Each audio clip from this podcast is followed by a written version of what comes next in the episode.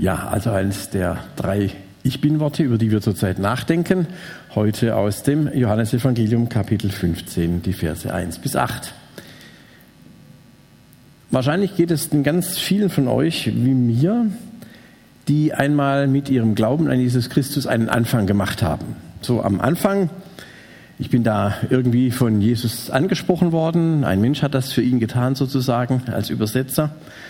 Und dann habe ich entdeckt, dass es Gemeinde gibt. Und ich war ganz begeistert und am Anfang ist alles super gewesen.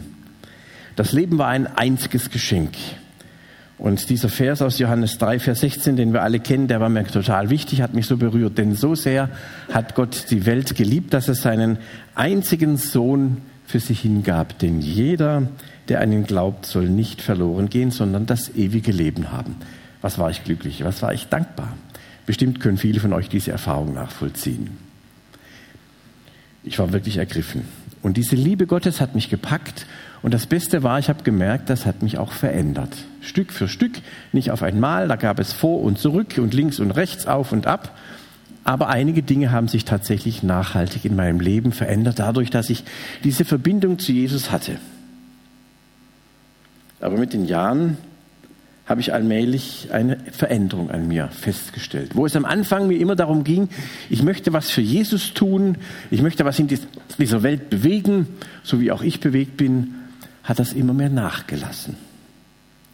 Und ich habe dieses Geschenk, das ich von Gott empfangen habe, das ich in Jesus gefunden habe, immer mal wieder und manchmal häufiger als eine Last empfunden. Immer musste ich was tun. Nie hat es ausgereicht woher habe ich dann so ein schlechtes Gewissen gehabt, wenn es wieder mal nicht geklappt hat? Wenn ich mal wieder den Eindruck hatte, ich habe viel zu wenig gemacht. In meinem Leben sieht man viel zu wenig Frucht. Nicht? Die Pastoren haben immer von der Frucht gesprochen und alle hatten Frucht in ihrem Leben. Ich habe es zwar oft nicht gesehen, aber zumindest haben sie es gesagt. Und was mich besonders erschüttert hat, eines Tages, da war ich dann schon Pastor, habe ich festgestellt, dass ich diesen Druck, den ich innerlich gespürt habe, Du musst was Jesus tun, es muss sich was in deinem Leben ändern. Den habe ich an die Gemeinden weitergegeben.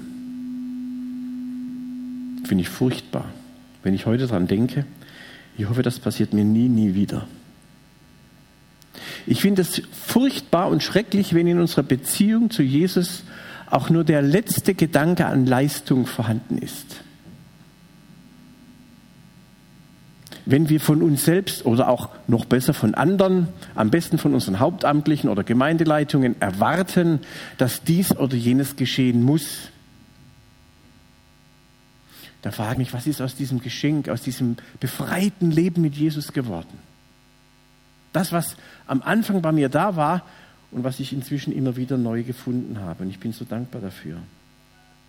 Dieser Gedanke, dass es nichts umsonst gibt in der Nachfolge. Du musst für alles einen Preis zahlen. Ich muss mir alles verdienen. Oder zumindest muss ich mir das abarbeiten. So, da kommt's. Dauernd muss ich was tun. Und wie oft habe ich mich, vielleicht geht es ja euch auch so, so richtig reingehängt. Und mit meiner Beziehung zu Jesus ist das überhaupt nicht vorangegangen. Das hat gar nichts gebracht. Im Gegenteil, bei mir selbst und bei anderen habe ich festgestellt, die eine reagiert empfindlich, gereizt, zieht sich zurück, ist nicht mehr ansprechbar, beleidigt. Der andere bleibt schon mal vorsorglich auf Distanz, damit ihm nichts Böses rausrutscht, damit es keine Konflikte gibt. Und die Bewegung unserer Herzen, die mal da war, die ist so zum Stillstand gekommen. Man geht aus Pflicht in den Gottesdienst oder vielleicht, weil man sich gerade noch auf den oder die freut, die hoffentlich auch kommt. Und man merkt dann, wenn der Mensch, mit dem man gerne zusammen wäre, heute Morgen nicht kommt, hat der Gottesdienst schon einen Knick, oder? Was ist da die Basis? Und manche melden das auch zurück von euch oder in anderen Gemeinden. Das ist nicht mehr so, wie es mal war. Immer muss ich was tun, immer muss ich was leisten. Das ist anstrengend. Und tatsächlich würde ich jetzt mal sagen, Jesus folgen hat einen Preis. Wie ist das denn, wenn er Jesus sagen hört, Lukas 14, man kann nur mein Jünger sein, wenn man sein Kreuz auf sich nimmt. Das hört sich nicht lustig an, oder? Kreuz auf sich nehmen, Ne, ich habe Rücken, ist schon mal nicht schlecht, aber das Kreuz auf sich zu nehmen, das ist gar nicht gut. Was Jesus damit meint, erklärt er uns allerdings in einer Geschichte, die er dann erzählen lässt, auch bei Lukas im Kapitel 14, ein Gleichnis. Jesus spricht darüber, es hat tatsächlich einen Preis, wenn man ihm nachfolgt, wenn man in seine Gefolgschaft eintritt, weil er sich uns nicht umsonst geschenkt hat. Er erzählt Folgendes, ab Vers 28. Stellt euch vor, einer will einen Turm bauen. Setzt er sich dann nicht als erstes hin, berechnet die Kosten und prüft, ob sein Geld reicht, sonst passiert es, dass er das Fundament legt, aber den Bau nicht fertigstellen kann. Alle, die das sehen, lachen ihn aus und sagen, dieser Mensch wollte einen Turm bauen, aber er konnte ihn nicht fertigstellen. Ich finde diese Geschichte unglaublich cool, weil sie wieder typisch Jesus ist. Leute sind mit Jesus unterwegs und das geht uns heute ganz genauso und erwarten bestimmte Dinge von ihm. Das muss so und so laufen. Und schon damals ist Jesus zu den Leuten gegangen und hat ihnen ein Gleichnis erzählt, das ihnen echt alle Äste abgefallen. Das hat keiner verstanden, weil er das wieder völlig auf den Kopf gestellt hat, was alle gedacht haben. Er hat in Rätseln gesprochen, er hat das Pferd vom Schwanz aufgezäumt gegen das religiöse Establishment, gegen das, was die Leute gewohnt waren in ihrer Religiosität. Er hat gesagt, Freunde, ihr baut euch da was um mich herum auf, was ich völlig anders sehe. Und ich erzähle euch jetzt wieder mal eine Geschichte, die soll euch zeigen, dass es bei mir tatsächlich anders läuft, als ihr immer denkt.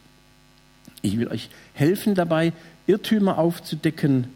Ich will euch bewusst irritieren und aus eurem normalen Denken herauslocken, damit ihr euch wieder von meiner Liebe bewegen lassen könnt. Also, ein Haus, um bei dem Beispiel, das Jesus erzählt, zu bleiben, ein Haus baut ja niemand umsonst, und zwar in doppelter Hinsicht nicht. Erstens, du baust ja ein Haus, weil du ein Ziel hast, nicht einfach so, weil es mal ganz nett ist, ein Häuschen zu bauen. Ein Haus baust du, damit du drin wohnen kannst, mit deiner Familie, mit anderen Leuten. Oder ein Haus wird gebaut, damit eine Gemeinde ihre Gottesdienste drin feiern kann. Und was ihr immer noch für Häuser vor Augen habt. Und entsprechend deswegen spricht Jesus häufig davon, dass es gar keinen Sinn macht, ihm einfach so zu folgen. Aus bloßer Begeisterung vielleicht oder weil andere auch dabei sind. Jesus will keine Fans, die mal diesen oder jenen Schwerpunkt in ihrem Leben haben, die jetzt mal eine Zeit lang mit ihm gehen, dann gibt es das nächste Interessante. Jesus will nicht das Add-on unseres Lebens sein, er will Nachfolger, die sagen, nur mit dir hat mein Leben ein Ziel. Also das heißt, Jesus zu folgen ist kein Zeitvertreib, kein austauschbarer Lebensstil, sondern ist Lebensinhalt. Mit anderen Worten, Jesus will uns ganz. Das ist das eine, was uns Jesus hier mit diesem Gleichnis von dem Turmbau, das ist nicht umsonst.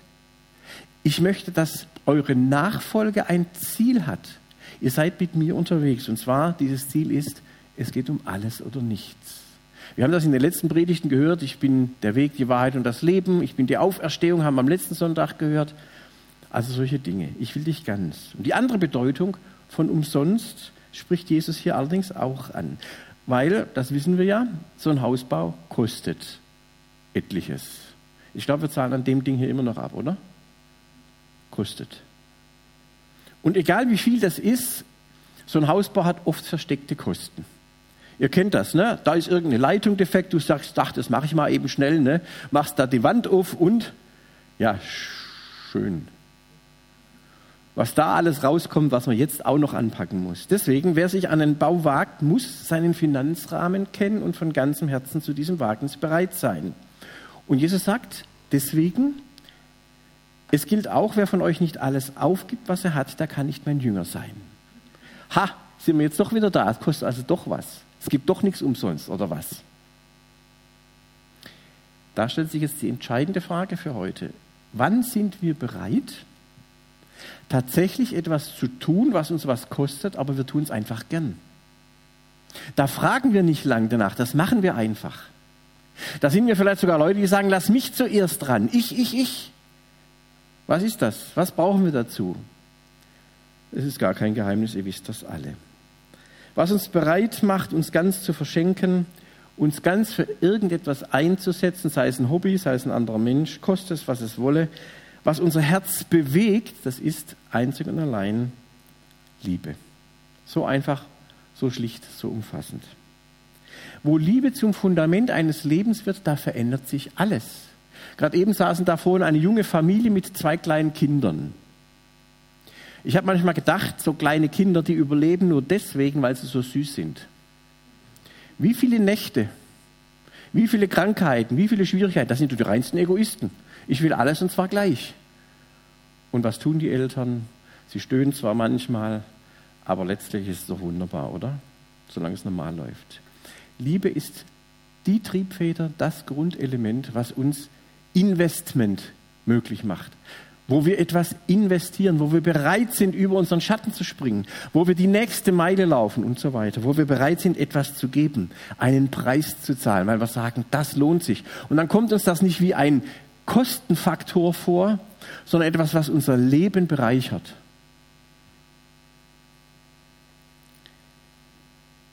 Aber die Liebe zwischen uns Menschen kann dieses Fundament nie sein. Da haben wir auch so unsere Erfahrungen.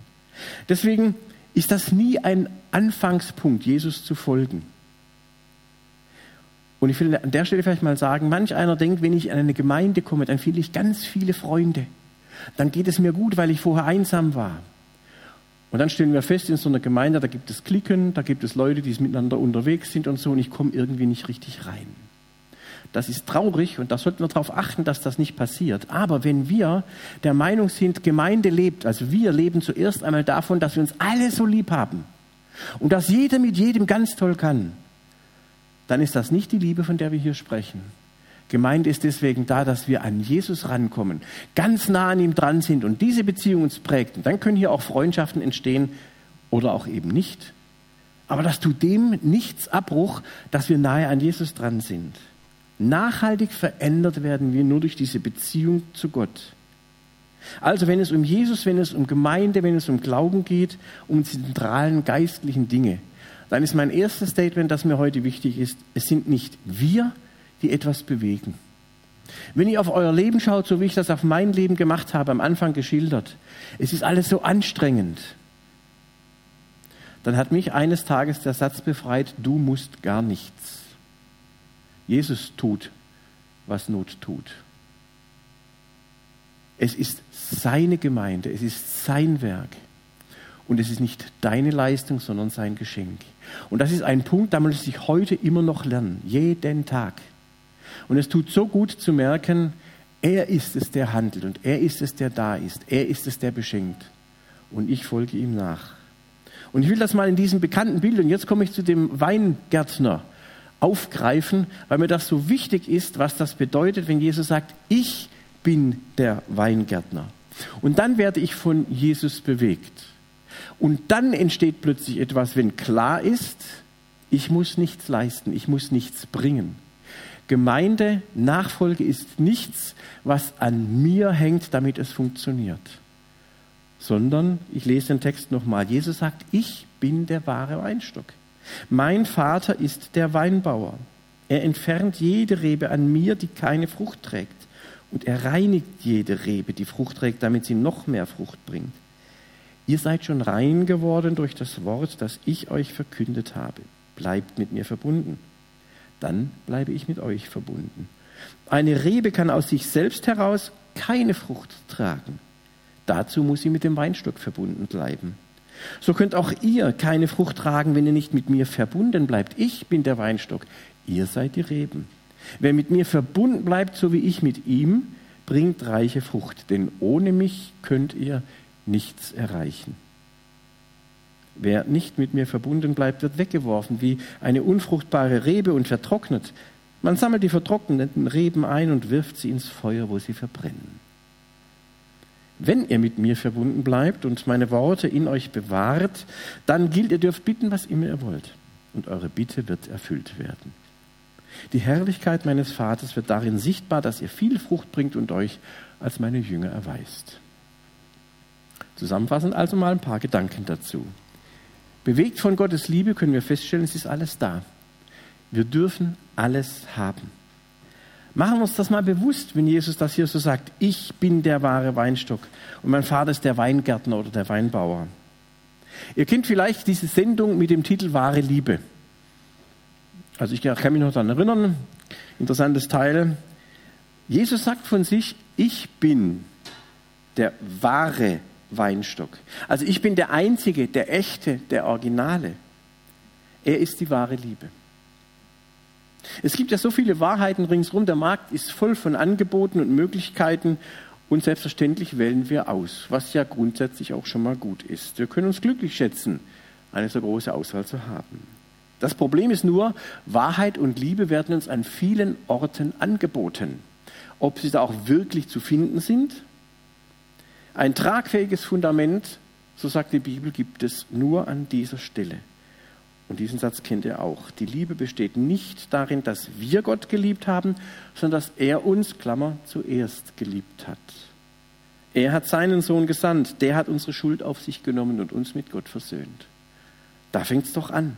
Gott hat angefangen mit der Liebe. Er hat gehandelt. Wir wissen das. Aber lass uns das nochmal ganz klar sagen. Denkt an den Preis, sagt Paulus, den Christus gezahlt hat, um euch als sein Eigentum zu erwerben. Macht euch daher nicht selbst Sklaven von Menschen.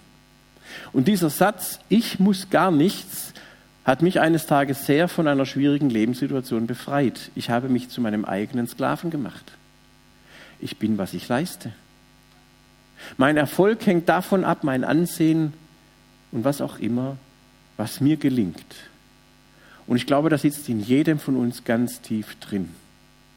Und Jesus sagt, ich bin der Weingärtner. Ich war zuerst da. Ich habe mich auf den Weg gemacht, dass ich dich erreiche und damit du endlich damit aufhörst, deinen eigenen Wert an deiner Leistung zu messen oder an dem, was du eben nicht kannst und was du schon tausendmal probiert hast und es wieder nicht hingehauen hat. Und du wirst den Rest deines Lebens scheitern. Und du wirst den Rest deines Lebens an vielen Stellen zu kurz kommen. Und du wirst niemals alles das schaffen, was du glaubst schaffen zu müssen. Und das ist auch gar nicht nötig, weil ich war der Erste, ich werde der Letzte sein und in der Zwischenzeit werde ich für dich sorgen. Und wenn du das begreifst, ist das wirklich was ganz anderes. Ich bin der Weingärtner und ich bin daran interessiert, dass es dir gut geht, ungeachtet der Nationalität, des Landes und der Situation, in der du dich gerade befindest. Gott möchte, dass wir als Reben ihn als Weinstock förmlich aussaugen, dass wir von seiner umfassenden Gnade profitieren. Und jetzt im übertragenen Sinne, das, was wir eben gehört haben, Tadschikistan, dass wir da, wo es dort mangelt, mit hineingeben, dass dort auch Menschen von dieser Liebe Gottes saugen, säugen können. Wie kommt es, dass wir in unseren Gemeinden so oft glauben, wir bekämen nichts umsonst? Kann es sein, dass wir dieses Fundament, das Jesus uns zuerst geliebt hat und wir gar nichts leisten müssen, dass wir dieses Fundament der Liebe verlassen haben? Haben wir damit unsere Liebe verlassen? Johannes hat mal, ihr kennt diese Stelle alle, für die Gemeinde in Ephesus ein Wort gesagt. Er hat ihr zunächst ein vorbildliches Leben in der Gemeinde attestiert, hat dann aber festgestellt, Offenbarung 2, ich habe dir aber vorzuwerfen, deine anfängliche Liebe hat nachgelassen, ganz offensichtlich. Und deswegen sagt der Weingärtner, Leute, ich muss an euch ran. Wenn ich merke, dass ihr euch hängen lasst, dass es euch nicht gut geht, dass ihr auf Abstand geht, dass Frucht nachlässt, dass ihr nicht blüht, dann muss ich an euch ran. Ich will doch, dass ihr lebt. Da möchte ich was ändern und ergreife ich durchaus scharfe Maßnahmen. Hier in Vers 2 heißt es, er entfernt jede Rebe an mir, die keine Frucht trägt. Und er reinigt jede Rebe, die Frucht trägt, damit sie noch mehr Frucht bringt. Das sind scharfe Maßnahmen. Und das sind deutliche Worte, die sagt Jesus seinen Zuhörern. Und das geht uns oft ganz gegen den Strich.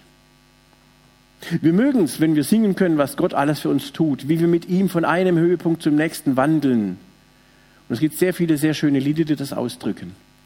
Es gibt auch andere Lieder, die ausdrücken, dass wenn uns alles wegfällt, dass Jesus trotzdem der ist, der da bleibt. Und der Weingärtner, der eingreift und sagt, ich lasse dich nicht fallen, ich beschneide dich.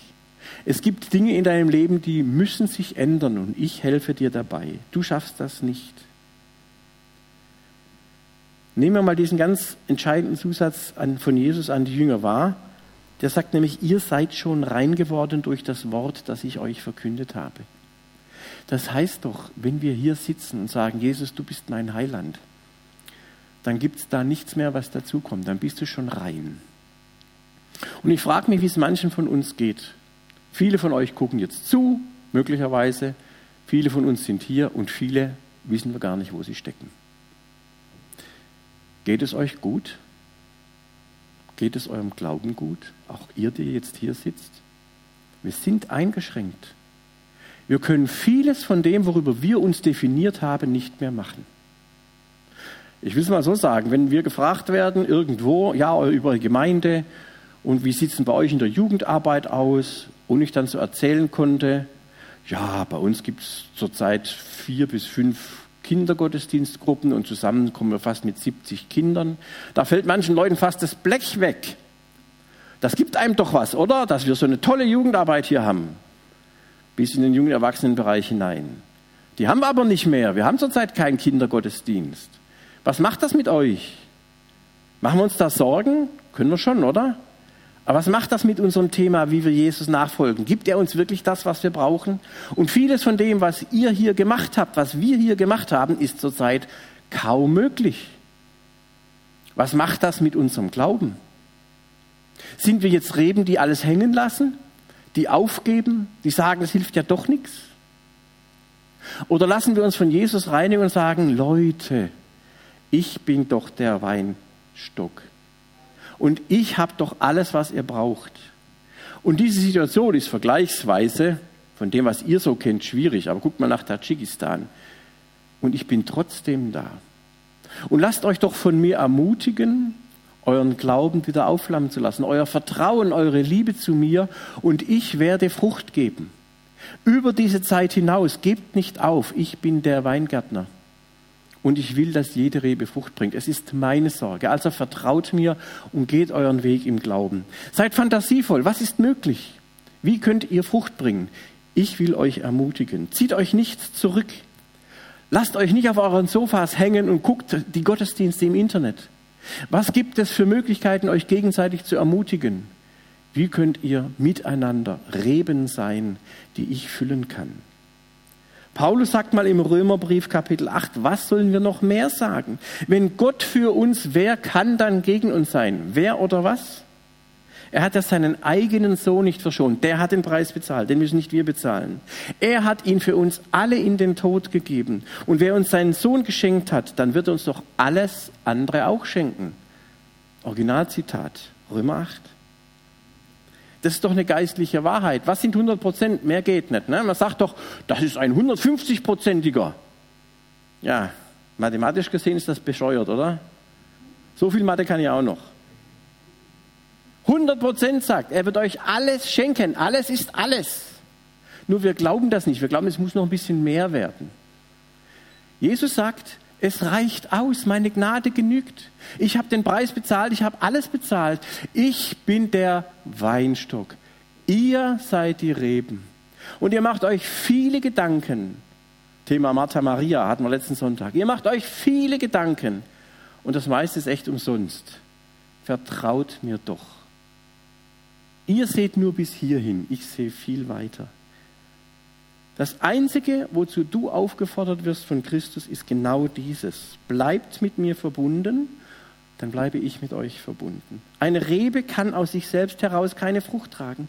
Dazu muss sie mit dem Weinstock verbunden bleiben. Und so könnt ihr auch keine Frucht tragen, wenn ihr nicht mit mir verbunden seid.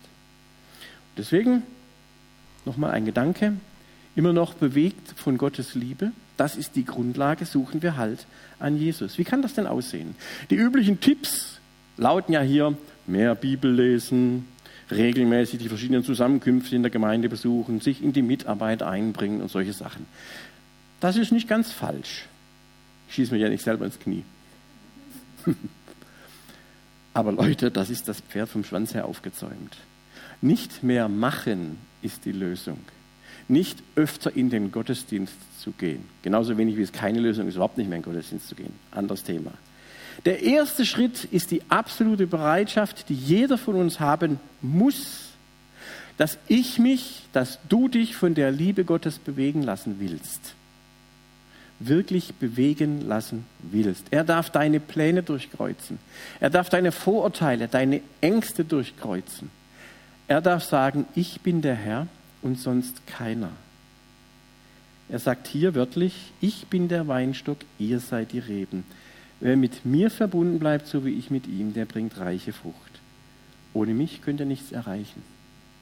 Das heißt doch für mich jetzt erstmal, ich lerne, und das tue ich immer noch, dass ich Jesus in mein Denken, in mein Wollen, in mein Fühlen einbeziehe. Wir hatten es letztens mal vom Gewissen. Ja, an was machst du dein Gewissen fest? Wenn ich merke, da ist etwas nicht wahr, da ist etwas nicht richtig, ich bin nicht wahr, ich bin nicht richtig, dann gleiche ich das ab mit dem, was Jesus mir sagt. Und ich bin bereit, das zu tun. Ich lasse mich beschneiden. Und das tut manchmal sehr weh. Es fällt mir leichter, die Fehler bei anderen festzustellen, als zu sagen, du bist der Mann. Und das geht euch ganz genauso. Du wirst dann sagen, du bist die Frau, ne? Und das heißt aber genau das, wer mit mir verbunden bleibt. Liebe auch hier wieder. Du kannst dir schlecht vorkommen. Manchmal ist es gut, wenn du dir schlecht vorkommst, weil du bist es auch. Aber dann, das, was ich gerade gesagt habe, du bist geheiligt durch das Wort, das ich gesagt habe. Du bist schon rein, weil du mit Jesus unterwegs bist, weil er deine Schuld nimmt. Und jetzt kannst du sagen, ich bin wirklich schuldig geworden oder ich bin es zurückgeblieben oder ich habe falsch gehandelt, ich weiß nicht was oder ich glaube, ich muss was leisten. Und dann kannst du dich in die liebenden Vaterarme werfen, der sagt, du musst nichts leisten. Ich habe doch schon alles gemacht, 100 Prozent. Vergiss den ganzen anderen Aufwand, aber bleib mit mir verbunden.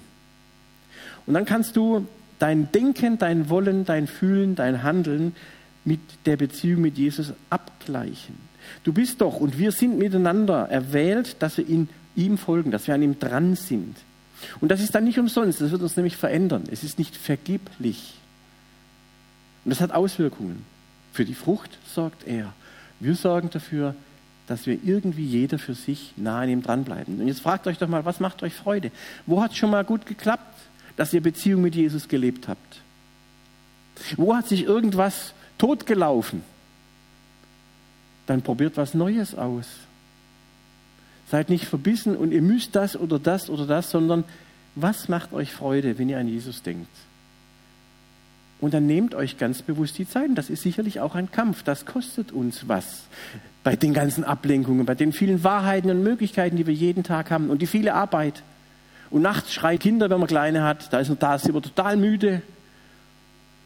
Und am Arbeitsplatz ist vieles liegen geblieben. Das muss ich noch mit irgendwelchen Überstunden abarbeiten. Alles richtig und wahr. Aber niemand nimmt uns diese Entscheidung ab, zu sagen, Jesus, ich liebe dich und ich möchte diese Liebesbeziehung am Leben halten. Und deswegen nehme ich mir das, was ich brauche, damit meine Liebe lebt. Du kannst auch nicht sagen, vor 35 Jahren hast du deiner Frau gesagt, ich liebe dich. Ne? So. Hast du gesagt, ja? Und dann nie wieder. Also, Leben und Liebe, das ist etwas Lebendiges. Also nehmen wir Veränderungen bereitwillig an, die uns Jesus gibt. Veränderung zu akzeptieren ist der Schlüssel des Lebens. Sobald wir aufhören, das zu tun, sind wir tot. Tote Reben schneidet der Weingärtner ab. Also ist der Schlüssel dranbleiben. Der Wunsch nach Kontakt. Überlegt euch mal für euch, was könntet ihr verändern? Was würde euch gut tun? Was würdet ihr gerne mal machen? Meine Frau und ich, wir haben zum Beispiel wenigstens in Zeiten, wo es uns ganz schlecht ging, haben wir jeden Abend zusammen Abendmahl gefeiert, miteinander, haben gebetet. Das haben wir sonst nicht. Und wir merken, das ist etwas ganz Besonderes. Ihr Ehepaare, betet ihr eigentlich zusammen? Nehmt euch die Zeit, um vor Gott zu kommen und zu sagen, wir sind nicht nur ein Ehepaar so verknüpft auf der Ebene, sondern das hat eine geistliche Komponente Sagt nicht, ihr könnt nicht miteinander beten, wir sind so unterschiedlich im Glauben. Wie wäre das denn mal, das zu probieren? Jeden Tag irgendwo eine Zeit zu finden, wo du dir Zeit nimmst, mit deinem Ehepartner laut im Gebet dich auszutauschen. Das wird etwas verändern. Das wird die Liebe Jesu ins Leben integrieren. Das wird inneren Frieden bringen. Und Appelle nach mehr Mitarbeit, nach mehr Präsenz sind völlig wurscht. Die bewegen gar nichts. Aber die Liebe, die aus einer Beziehung mit Jesus entsteht, das wird was verändern. Ein Schlusswort. Wenn wir von Gottes Liebe bewegt sind, dann werden wir auch viel Frucht bringen. Und Frucht ist nichts, was wir machen könnten. Jesus möchte, dass wir ihm wirklich zuhören und dass wir begreifen, ich beschenke dich und das verändert dein Leben Tag für Tag. Auch wenn du schon 35 Jahre Christ bist, wird das eine Möglichkeit für dich sein, dich weiter zu verändern, verändern zu lassen. Du darfst dich verändern lassen. Das bekommst du umsonst, du leistest nichts. Aber diese Veränderung ist nicht umsonst, sie ist nicht vergeblich, denn sie hat ein göttliches Ziel, nämlich dass in deinem Leben Frucht entsteht. Etwas, wo du dann drauf guckst und sagst, ich verstehe das gar nicht. Guck mal mein Leben an, was daraus geworden ist. Schau dir mal das Leben von an, wie sie das verändert hat, seit er oder sie mit Jesus unterwegs ist. Und ich möchte mit einem Satz schließen. Ich lege den Jesus mal ganz mutig und frech in den Mund. Er hat ihn nicht gesagt, aber ich könnte mir vorstellen, er könnte ihn so sagen. Ein erfolgreicher Tag ist ein Tag, an dem dein Kontakt zu mir nicht abgerissen ist, auch wenn am Ende des Tages viele Dinge unerledigt geblieben sind. Ich kümmere mich um dich. Ich sorge schon für dich.